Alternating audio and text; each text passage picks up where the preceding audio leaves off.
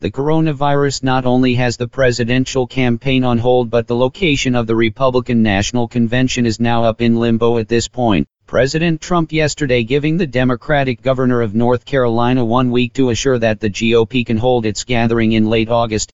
What the president wants evidently is the green light to have the convention without excessive coronavirus restrictions, but obviously it's hard to predict what things will be like three months from now, as already the governors of Georgia and Florida have said they would be happy to have the convention in their states instead of Charlotte. The nation will certainly be watching events at the Kennedy Space Center this afternoon as the U.S. launches a manned mission from Florida for the first time since the final flight of the Space Shuttle. While NASA has tried to urge the public not to come see the first manned flight in almost nine years, President Trump will be flying down for the SpaceX launch.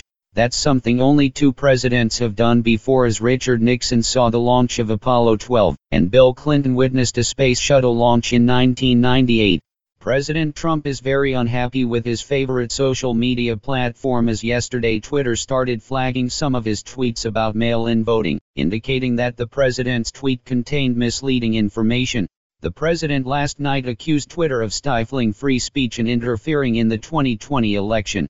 Now while the president argues an expansion of mail-in voting will lead to vote fraud, Republican officials in a number of states are saying just the opposite, urging their voters to make sure they get their mail ballot for the upcoming elections.